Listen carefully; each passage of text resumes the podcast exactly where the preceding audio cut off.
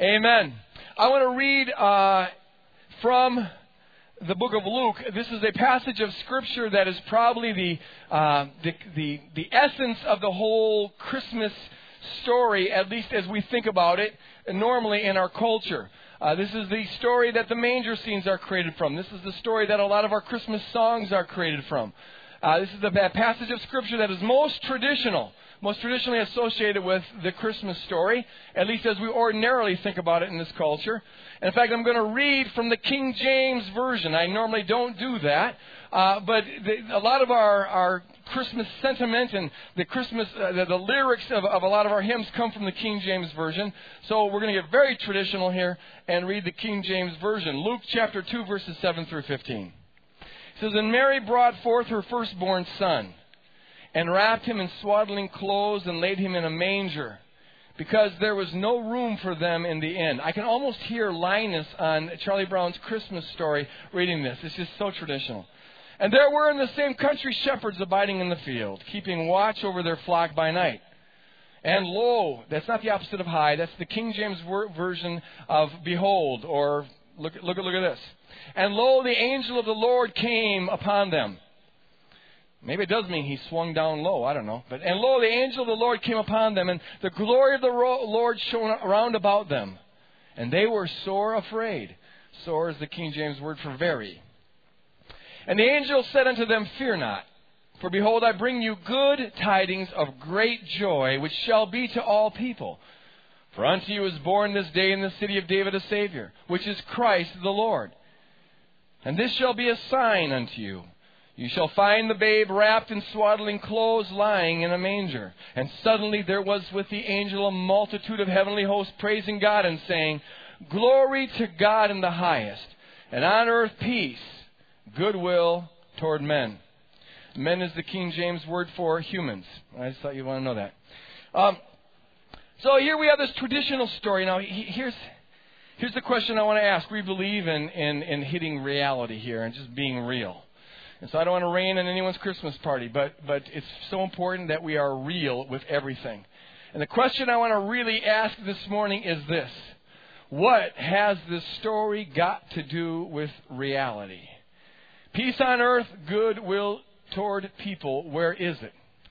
So there's this little boy, Johnny. We call him Johnny, and he, he's watching the evening news with his parents. And the evening news here for the six year old, the evening news, as it often is, is, is full of violence, it's full of war, it's full of mayhem, it's full of crime. These are the things that get, get reported on. The parents don't think that little six year old Johnny's picking up any of it, but six year olds often do.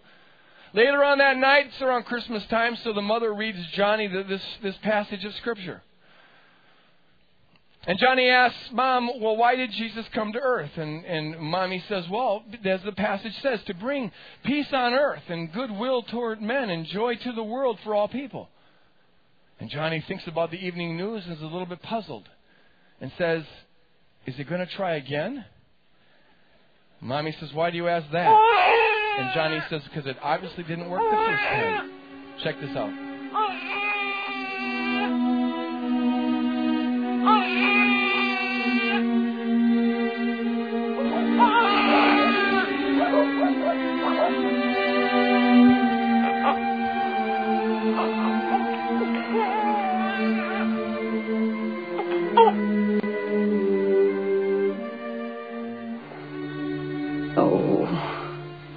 Beautiful child. Come and put him there in the manger and see if there's some fresh straw that'll keep him warm. I'll take care of her, poor girl.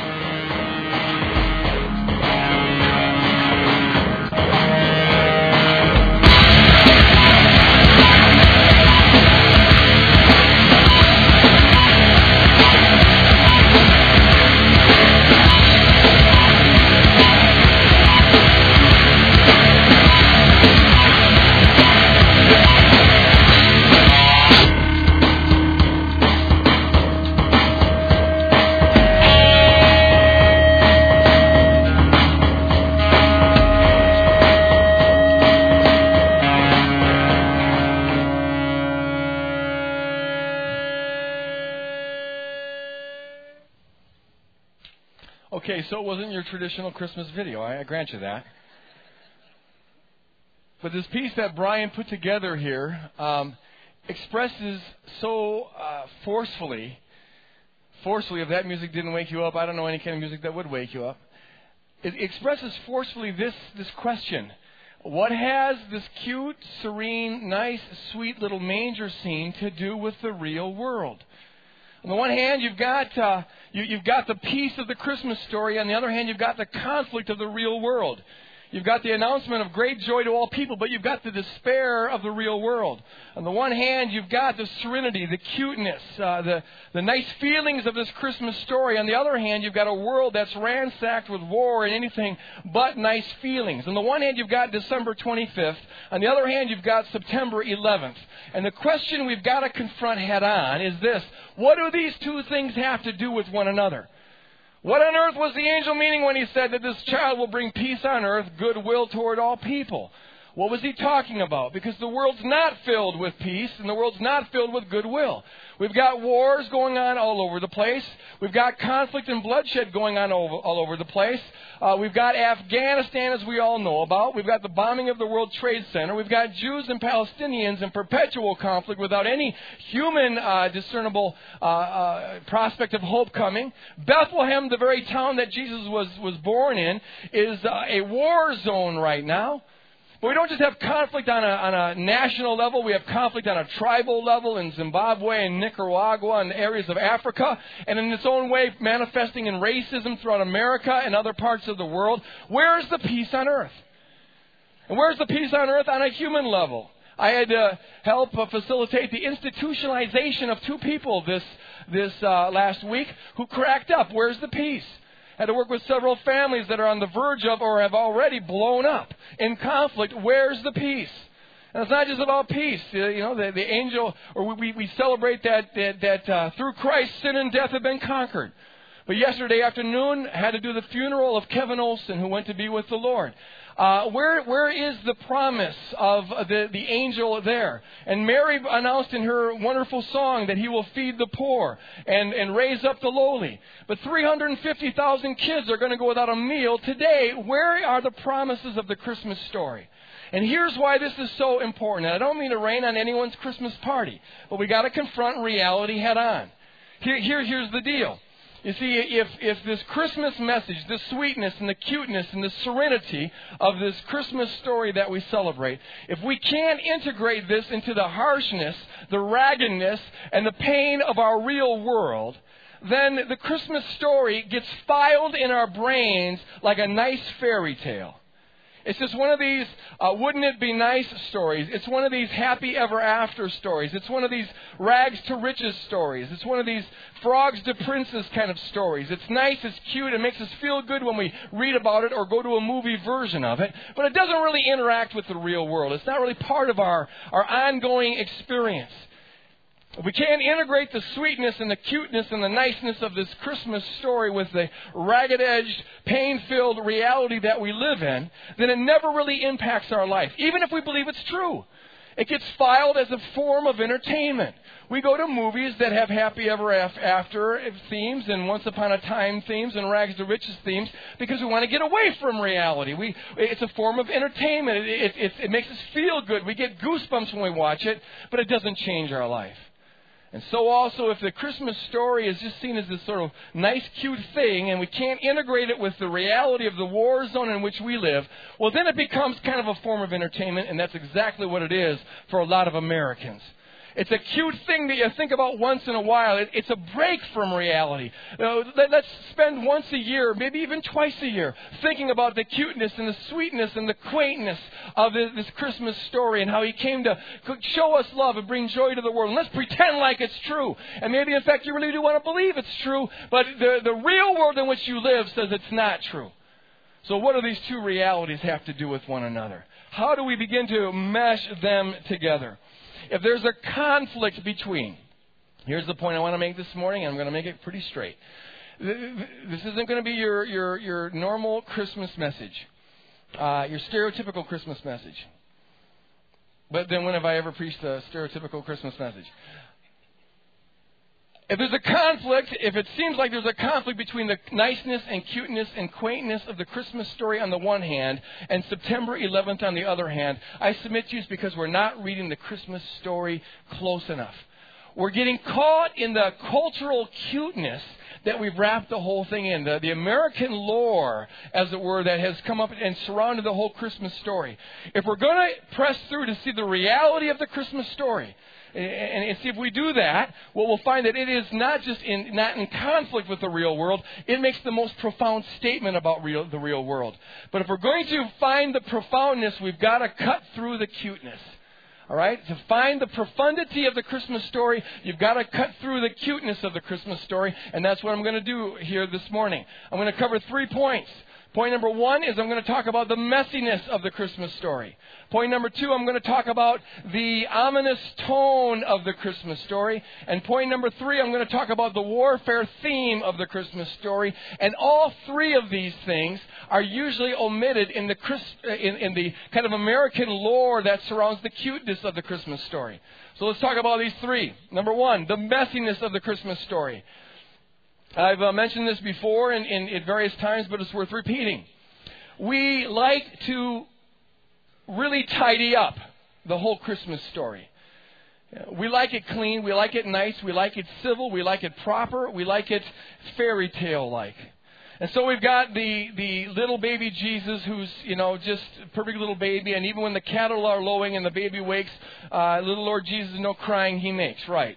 And, and, and there's Mary who's just calm and serene and reverent. And there's Joseph who's calm and serene and reverent. My golly, even the, the cows and the donkeys are calm and serene and reverent. And the hay is nice, and nice and neat. And you've got the, the wise men who are there, calm, serene, and reverent with their, with their gifts. And you've got the shepherd who are all cleaned up like shepherds usually aren't and, and they're there to offer, you know, to, to just pay homage to the king. And the stars overhead, and it's all so nice, and it's all so wonderful, and it's all so quaint, and it's all so cute, and it gives me goosebumps just thinking about it.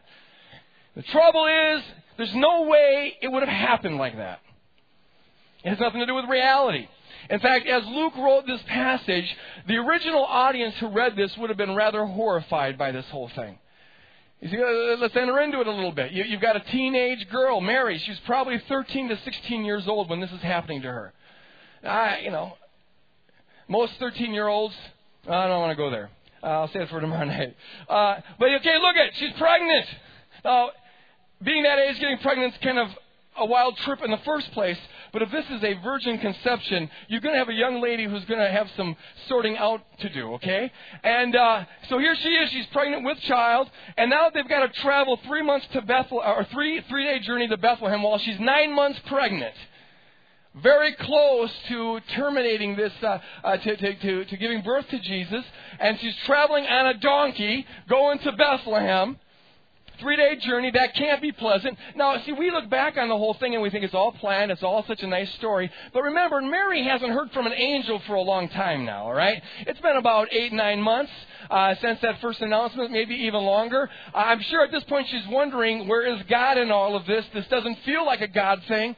They get to the inn. The inn is overcrowded. There's no place for them. And now it really doesn't feel like a God thing. She starts to go into labor. How do you know that? Well, because they had to find the closest thing available to, to, lay down on to give birth to a child. And the only place that's available is the stable where they keep the animals. Now, if the inn is overcrowded, you know the stable is overcrowded. And what I can tell you about stables in, in those days is that no one took care of them. No one bothered to clean them. You put your animals in there and forgot about the thing. So they go into this overcrowded stable. It was like a, a cave, uh, or a, a, hole in the side of a mountain. That's how the stables usually were in those days. No ventilation, in other words. They find a corner where Mary can lay down, and she's going into the ever increasingly intense contractions. And here they're going to have the baby. They push the animals aside. No one's cleaned this thing for a while. The, the hay is not going to be crystal clean. It's not going to be all pure and there's manure everywhere and the stench everywhere. There's filth everywhere. And here they're going to have this baby. Now Joseph has not had any Lamaze classes, hasn't had the course, hasn't seen the movie, hasn't read the book. He's never even had sexual relationships with his wife. And, and, and having seen this myself a couple of times, I went through the classes. I did the kind of thing, you know. I knew how to do it. 25, 42, what? I, and it still freaked me out. I mean, it's just a freaky kind of a thing. They've never been through this before. There's no dress rehearsal here. You know, uh, and, it makes me wonder. Let's get real here. Uh, how how do you know what to do with the umbilical cord? Where'd you put the placenta? How'd you clean up the blood? I mean, it's a messy kind of a thing. And women know this. They didn't have any episiotomies in those days. They didn't have any epidurals in those days. They didn't have any narcotics in those days. This was pure. Uh, she felt every bit of this labor. It would be a really scary affair. Not nice, clean, and pure and holy, whatever. You got to picture Mary, Mary stressed out, Joseph stressed out, the baby stressed out, the cows and the donkeys really stressed out because they're taking up their space. Manure. Then they wrap the baby in these rags and put him in a feeding trough. That's what the little manger thing is about. It's a feeding trough. It wouldn't be pure. It wouldn't be this nice, clean, wonderful sort of a thing. It would have been chaos. It would have been stressful. It would have been dirty. And see, we've got to cut through the cuteness of, of, of the, the ordinary story to get to the profundity of the real story. Because, see, the profound point is this God isn't, this isn't some fairy tale we're talking about. This isn't a nice little cute once upon a time thing that we're talking about. We're talking reality here, and reality often has got a rough edge to it, doesn't it? Reality often isn't just the way we'd like it. Reality often has got some ugly aspects to it. And the profound point of the, the, the Christmas story is that God doesn't deal with fairy tales, He deals with reality. And when He comes into the world, He doesn't get a red carpet treatment. He doesn't get, you know, the best hotel. He doesn't get the, the, the, the finest food. He comes into the worst that the world has to offer. He comes into the messiness of the world. He comes into the manure of the world. He comes into the overcrowdedness of the world. He comes into the stench of this, this world because he's not a fairy tale God. He's a real God. And the profound point it means to us is this it means that God is not a God who just deals with fairy tale kind of people. The, the, the righteous people, the holy people, the clean people, the manure free people, the stench free people. No. God dives into the heart of real people who sometimes have a lot of stench in their life. Amen? Who've sometimes got overcrowdedness with animals in their life. Who've sometimes got manure in their life. And the point it tells me is this. If God wasn't too fairy tale-ish and too clean and too too above uh, getting involved in the manger scene as it really happened. He's not too above. He's not above getting involved in my life. He comes into the dirty manger of my life. Praise God. He comes into the dirty barn of my life. He comes into the overcrowdedness of my life. He's not a fairy tale God who deals with fairy tale fairy tale people. He's a real God who deals with real people and he brings real salvation to the real people he comes into. Praise God. But you got to cut through the cuteness if you're going to get to the profundity. The messiness of the story shows us that there's no conflict between the, the Christmas story and the ugliness of the real world. They're one and the same. The second thing is this the ominous tone of the story. These are the parts of the story that we usually leave out. We, uh, this is the part that we sometimes skip, or at least we don't notice, because it's not as cute as the rest of it. Luke chapter 2, verse 34 and 35. It says, Then Simeon blessed them and said to his mother Mary, Listen to this. This child, little baby Jesus, is destined, destined for the falling and the rising of many in Israel.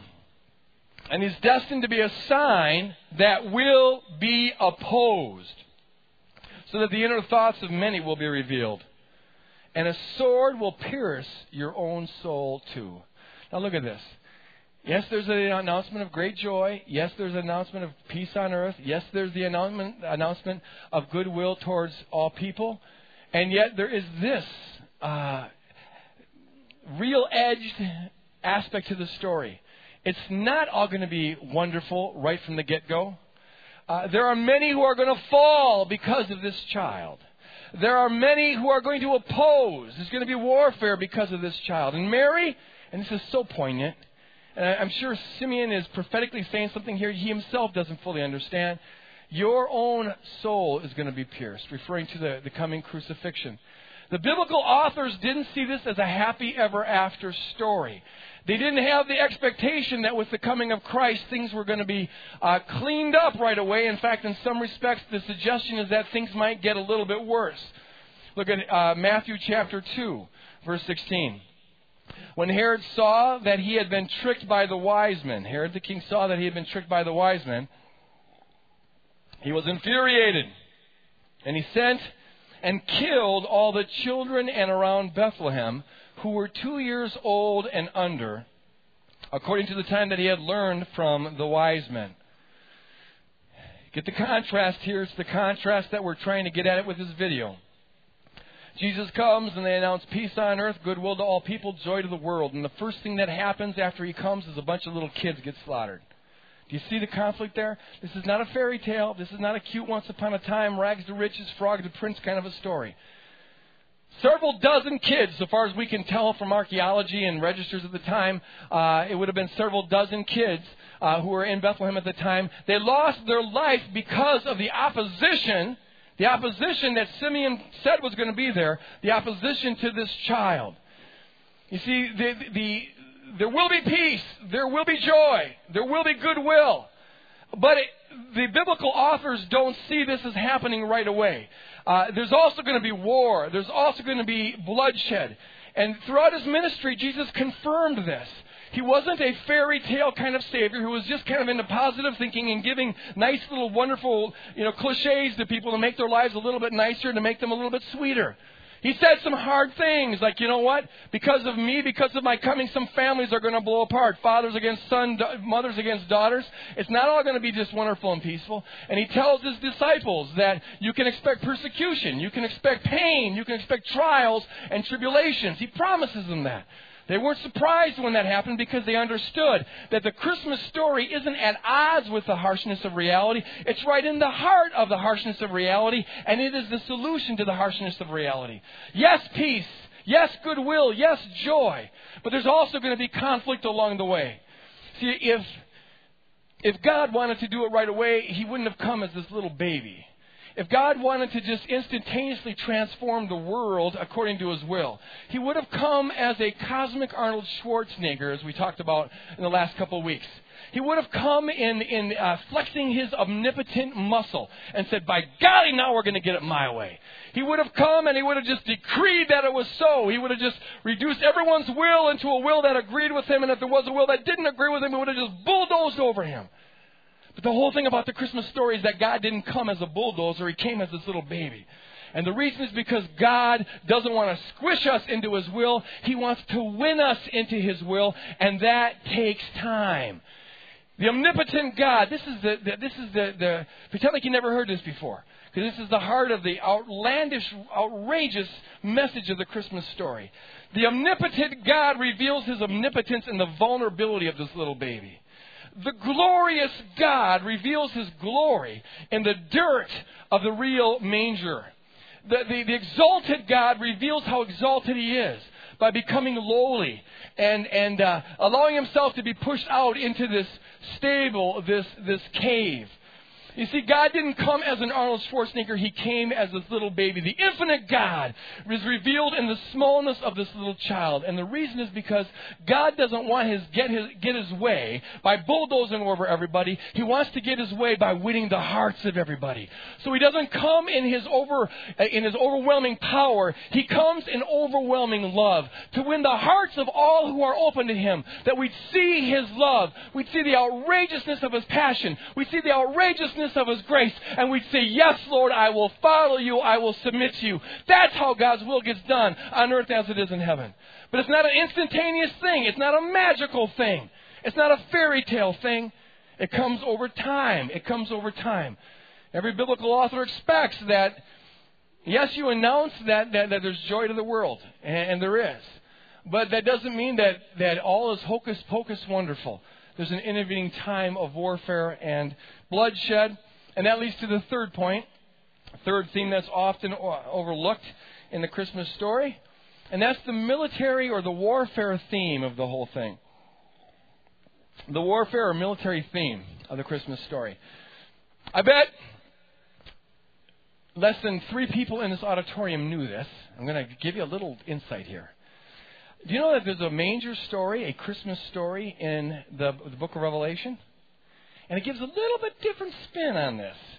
It's found in Revelations chapter 12, which says this. It says that the dragon, then the dragon, the dragon has already been described as a seven headed beast Okay, and it's using typical apocalyptic imagery. It's kind of like surrealistic poetry. You know, you have to just take that into consideration. But here we have this ferocious seven headed dragon, which is Leviathan in the Old Testament, which is, is simply an ancient way of thinking about Satan. Then the dragon stood before the woman, right in front of her, who was about to bear a child.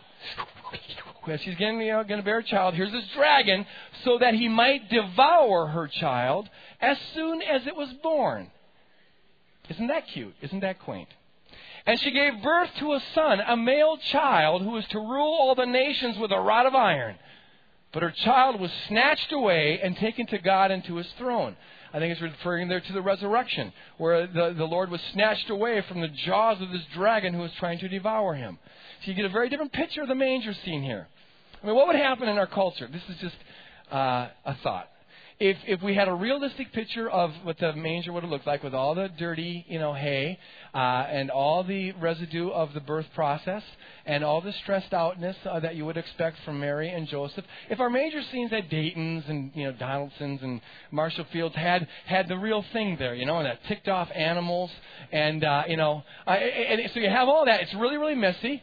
And then, right in front of the woman, there's the cows, there's a donkey, and then there's this giant seven headed dragon, ah, just waiting to devour the child as soon as it comes out. Uh, and you walk along, and, and little Johnny sees the manger scene and says, Oh, Look at the cute little cows. Look at the donkey. Look at the beast. Know, what's the beast want to do? And mother says, oh, he's going to devour the little baby if he can. You see, you wouldn't quite get this, this nicety and this cuteness and this quaintness and this warm, fuzzy fairy tale feeling over the whole Christmas story. The point is this when the Lord comes into this world, it's real. And what's real is that there's warfare going on right from the get go. The enemy wants to get at this kid. I think that's how he used. He was trying to do that with Herod. I think he rose up and, and incited Herod uh, to, to try to extinguish this thing. Now, why would the dragon want to devour the kid? Well, let's read on. First John chapter 3 verse 8 says the Son of God was revealed for this pur- for this purpose to destroy the works of the devil. Okay, apparently the devil's got some clue. This can't be good news. The Son of God's come into this world. It's interesting, but the, but the enemy and demons know who, the, who, who Jesus is. They recognize him right away. You're the Son of God. What are you doing here? What are you doing here? And, and the enemy suspects this can't be good news. I got to gobble this kid up, you know, before he does some damage to my kingdom. Hebrews chapter 2, verse 14 and 15. Since the children share flesh and blood, he himself likewise shared the same things, so that through the devil, or that, that through death, he might destroy the one who has the power of death that is the devil, praise God. And free those who all their lives were held in slavery by the fear of death. Why did Jesus come? Mommy, why did Jesus come? Was it, as our culture says, to, to, make us a little bit nicer and to make us a little bit sweeter and to remind us about how important love is? It does all that. I'm not against that. Don't think I'm a Scrooge. I'm really in the Christmas spirit this year. Watch. I, I, I'm, I'm happy. I, I, I, love, I love the Christmas story. Manger scene, Silent Night, Holy Night. I'm really in the Christmas spirit. But I also believe we got to be very real about stuff. Why did Jesus come? Well, Johnny, it was to kick the devil's behind. It was to kick the devil's butt. It was to rout demons. That's why he came. You know, this, this, this, what you got to see here is this cute little, cute little baby, cute little baby, this wonderful, sweet little child. It is a mighty warrior of God. This little cute little cub is going to be turned into be the lion of Judah a lion, a real tiger. This little cute little baby in the manger. This, this is God's secret weapon. This is God's weapon of mass destruction to the enemy kingdom. And don't go feeling sorry for this enemy kingdom because every, every terrorized little kid that's ever been terrorized in this world, that, that enemy delights over. And there's no good found in that. And God knows that to free us, He's got to defeat the enemy, and that's exactly what He came to earth to do. He came to kick the devils behind. He came to be a weapon of mass destruction to the kingdom of darkness. Why? So He could set His people free, praise God, so that we could be liberated. We could walk with God. We could be free in God. This, this, this little cute little baby was God's uh, Trojan horse, if you will.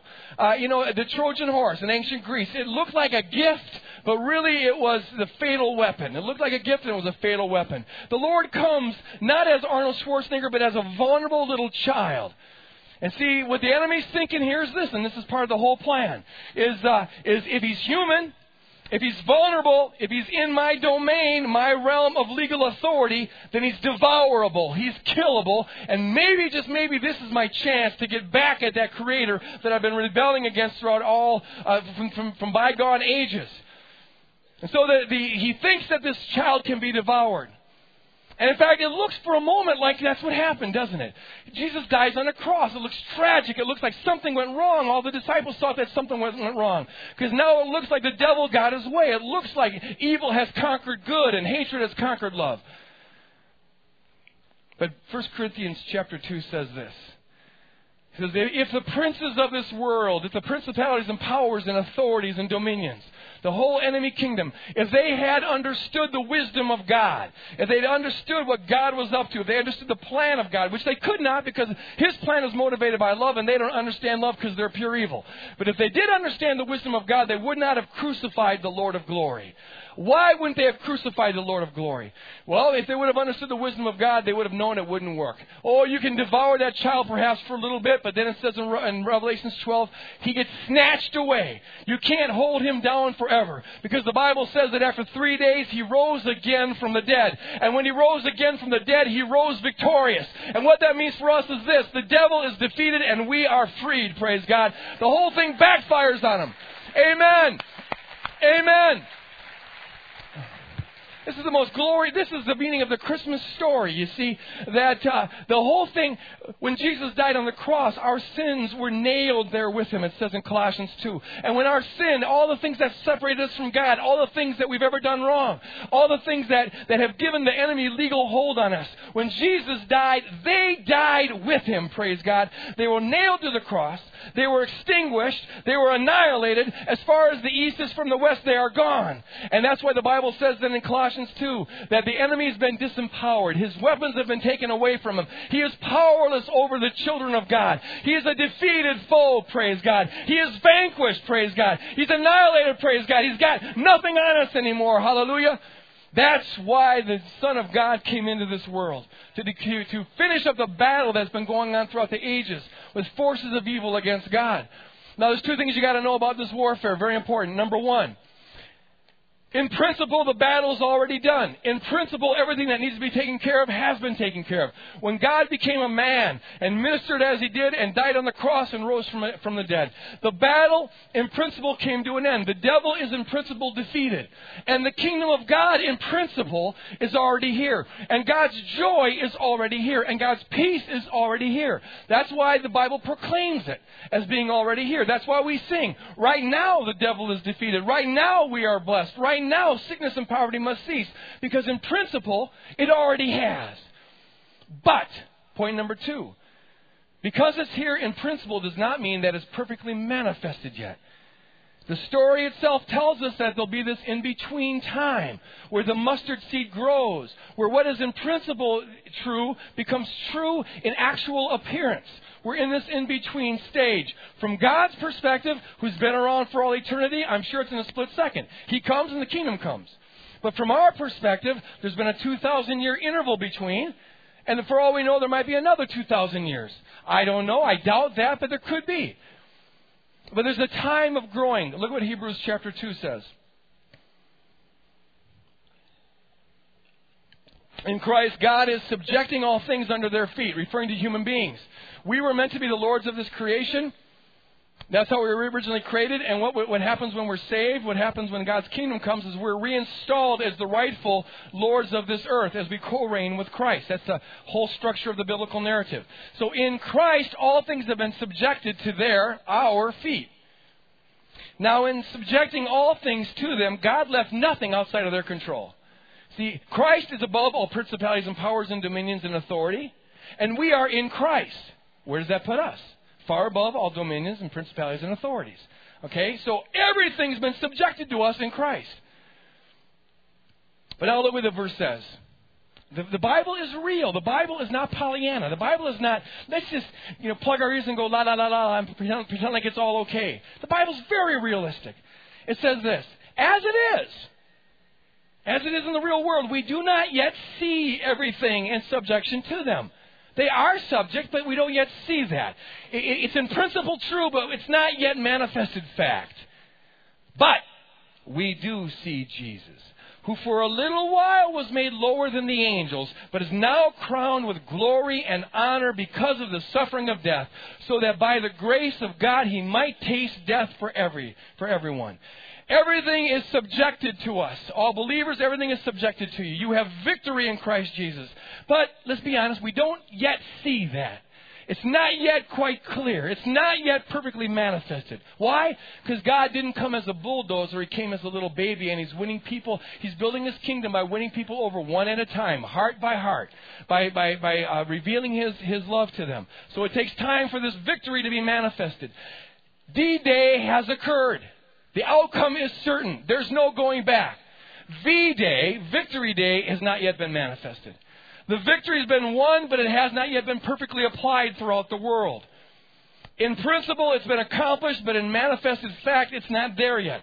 The devil has been dealt a death blow. He's bleeding to death. He's gasping for air, but he's still alive and still exercises the, uh, the authority that he had. We are redeemed children of God. The minute you become a believer, in principle, the kingdom of God is in you, and you are a child of God. But it doesn't perfectly get manifested right away, does it? It says this in the book of John, chapter 3. Beloved, we are the children of God. We are the children of God. There's no guessing about this. We are God's children now. That's what's real. What we will be has not yet been revealed. Okay, it's true now, but it, but it, it hasn't been totally revealed yet. It hasn't been totally manifested yet. The caterpillar has has eh, turned into a butterfly, but it hasn't totally come out of the cocoon yet. What we do know is this: we see Jesus.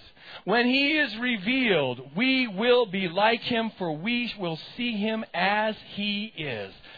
Eh, okay, it's like this. I, I, I, I know that in Christ I'm holy. I know that in Christ I'm righteous, and so are you. I know that in Christ I'm filled with the Spirit, and so are you. I know that in Christ I ravish the heart of God. I'm altogether beautiful. I'm seated with Christ in heavenly places. I know that in Christ all things are under my feet. But I look at my life, and you maybe look at my life, but I'd rather you look at your own life. And uh, you don't see that all the time. I, I don't always feel like a, a, a child of God. Do you always feel like a child of God? I don't always feel like I'm more than a conqueror. Do you always feel like you're more than a conqueror? I don't always think like I'm a child of God. I don't always feel perfectly redeemed. I don't always act perfectly righteous. Most of the time, yes, for sure, uh huh. But not always. Now, here's the question Does that mean it's not true? Does that mean it's not true? No. No, no. See, precisely because it is true, I'm moving in that direction. You see, and, and the question is this what are you going to give ultimate credibility to, your experience or the Word of God? And, and what I know is this let God be true and every man a liar, even if that man is my own thinking. Let God be true. What is true is that in Christ Jesus we are redeemed, we are spotless, we are holy, we are above principalities and powers. That is in principle already true, but it takes some time for the butterfly to come out of the cocoon. cocoon. It, makes the, it takes some time for it to be totally manifested. But know this, saints of God, it is predestined. It says in Romans 8 that we shall be conformed to the image of God, and that when He appears, we'll see Him just as he is, in all of his beauty, in all of his radiance, in all of his splendor. Why? Because we're going to be just like him, praise God. We're going to radiate with that same radiance. We'll share in that glory. We're sharing that love. It's true already in principle, but it's not yet totally revealed. And so it is with the entire world. The angel wasn't lying when he said, Peace on earth, goodwill to men, joy to the world, and all of that. That's not a lie. It's in principle true. The victory has been won. But you look at this world with all of its war zones, with, with all of its bloodshed, with all of its crimes, with all of its conflict, with all of its tears, with all of its death. And you say, how can it be true? How do these two things fit together? Look past the cuteness and get the profoundness of the whole thing. It is true already, and grabbing onto that isn't in contradiction to the ugliness of the real world. It's the solution to the real world. It is the cure to the sin of the real world. It's part and parcel of the real world. Uh, you don't see the victory of God manifested just yet. It's not all clear uh, what, what, what, what, uh, what it's going to look like when what the baby accomplished is going to be manifested, but we know that it shall be, praise God. And when it shall be, then, then we'll see the world as God intended the world to be. Praise God. Then the kingdom of God will come. Then all hearts will align with God. Then all minds will align with God. Then the world will reflect the glory of the triune God that the world was originally created for. And I can tell you this, I long for this day that the whole thing about the Christmas story is to create in us a longing and expectation and desire to work for what Christ came to accomplish. I long for the day where I'm not going to do another funeral like I did yesterday. I long for the day where I'm not going to have to see one more wife who lost a husband and one more five year old who lost a father. It was never supposed to be this way. I long for the time where the Bible says He'll wipe away every tear from our eye. And there'll be no more sorrow and no more sickness and no more demonic cancer racking people's body, and no more malnutrition, and no more hungry kids. I long for the day when the Jews and the Palestinians are going to hug one another, and the blacks and the whites and the Hispanics and the Latinos are going to hug one another as we get at the foot of the cross of Jesus Christ and glorify Him in union. That's how God wanted the world to be, and that's why Jesus Christ came to put an end to the war. And now He's growing that victory, applying that victory. And before long, we'll see the whole thing as it was intended to be push past the cuteness and the quaintness and the serenity. I like cuteness. I like serenity. Don't. I'm not a Grinch. But what I really want is reality. And see, if you can tolerate the ugliness of the story, now you find the real beauty of the story. But you got to push past the cuteness to get there. We're in a war zone time here, the, the already but not yet time here. And here's what you got to know, and I'll close with this. Three things God calls us to. Number one, he calls all human beings to say yes to Him, to surrender to Him, to accept Him as Lord and Savior. This is what brings you in the kingdom. You maybe don't know this, but if you haven't uh, volitionally, with your will, said yes to Jesus Christ, you're part of a kingdom that opposes Him. You're part of the problem, not part of the solution. You need to surrender your life to Jesus Christ. Uh, accept Him as Lord and Savior. Put your trust in the sufficiency of what He did for you by becoming a man and dying on the cross to bring forgiveness in your life. You need to be forgiven. I don't care if you've been a churchgoer all your life. I don't care if you're a good deed doer. That's not what it's about. What it's about is this. Do you know, really know, really know, have a personal relationship with the Lord of glory? And that's more than just a little acquaintance, tipping your hat once in a while. It's, it's have you surrendered your life to Him? That's number one. Number two, if you've done that, the Lord calls us all to grow. We're, we're, to become disciples of Christ. That means be disciplined ones of Jesus. This doesn't happen by accident, it only happens by intention. We are to, the, the expectation of the Bible is that we will be growing, we'll be developing, we'll be making progress in the Christian life. In, in the progress in faith, progress in our spiritual perception of things. So I would encourage all believers here to increasingly become disciples of the Word. Become uh, d- disciples in your prayer life. Become disciplined in, in your walk with God. Um, and, and, and, be pursuing Him. If you need help on this, one of the reasons why we started the, the, the uh, St. Paul um, uh, Theological Institute is to offer classes for people to take, and we're registering right now. Take classes to grow in your spiritual life, grow in your understanding of the Bible, grow in, your, in, in the practice of spiritual disciplines. You can call Steve Underline if you want more information about that. But Jesus said, don't go forth and make believers of all nations. He said, go forth and make disciples of all nations. So we're into the disciple making business, and we're all called to be disciples. And number three, this war is going on. We're in the middle of the war zone. Our job is to be applying the victory of Christ everywhere, at all times, in all places. So ask yourself this question and pray about this. What is the role that you have in the kingdom of God? Now, we all have a role in, in prayer, and we all have a role in sacrificially giving to see the kingdom of God go forward. But what is your ministry? You're a minister, and everyone has a ministry. And if you don't yet have a ministry, I would encourage you to pray about that.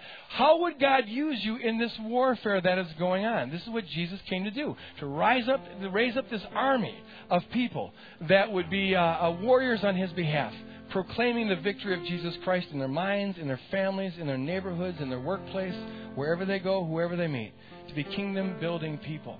Uh, and if you have eh, questions about that, I encourage you to see Pastor Jody Frick Formular, whose whole job is to help people get plugged into the ministry that best, that best fits them. Now, I can't do anything about number two this morning, and I can't do anything about number three this morning, but I want to end by doing something about number one. And that is this I want to ask, I want to invite anybody who's here who has never really surrendered their life to Jesus Christ. The Bible says that involves confessing with your mouth, Romans 10, and believing in your heart that Jesus Christ is Lord. And then the Bible says if you do that, you shall be saved. That's the beginning of the whole thing. That's what makes you a kingdom person. So, as all believers, close their eyes and begin to pray. I want to end this message with this invitation. Is there anybody here who wants to do that? It's that simple. I'll lead you into a prayer. We'll all pray with you. I'm not going to call you out, but I just want you to raise your hand and say, Yes, would you pray for me? I want to surrender my life to Jesus Christ. I want to be saved. I want to join the kingdom of God. Yes, brother, I see that hand. Anybody else? A sister, wonderful. Praise God. You're saying, I want to become a warrior. Brother, sister, praise God. A number of people all over this auditorium. Wonderful. Anybody else? Amen. Amen. Back there. What a great time, this time of year when Jesus came into the world. Sister, I see your hand up here. Wonderful. Over there, praise God. Saints of God, keep praying because the Holy Spirit's moving and is, is causing hearts to yield to Him. Anybody else? Anybody else? Over there, amen. Amen.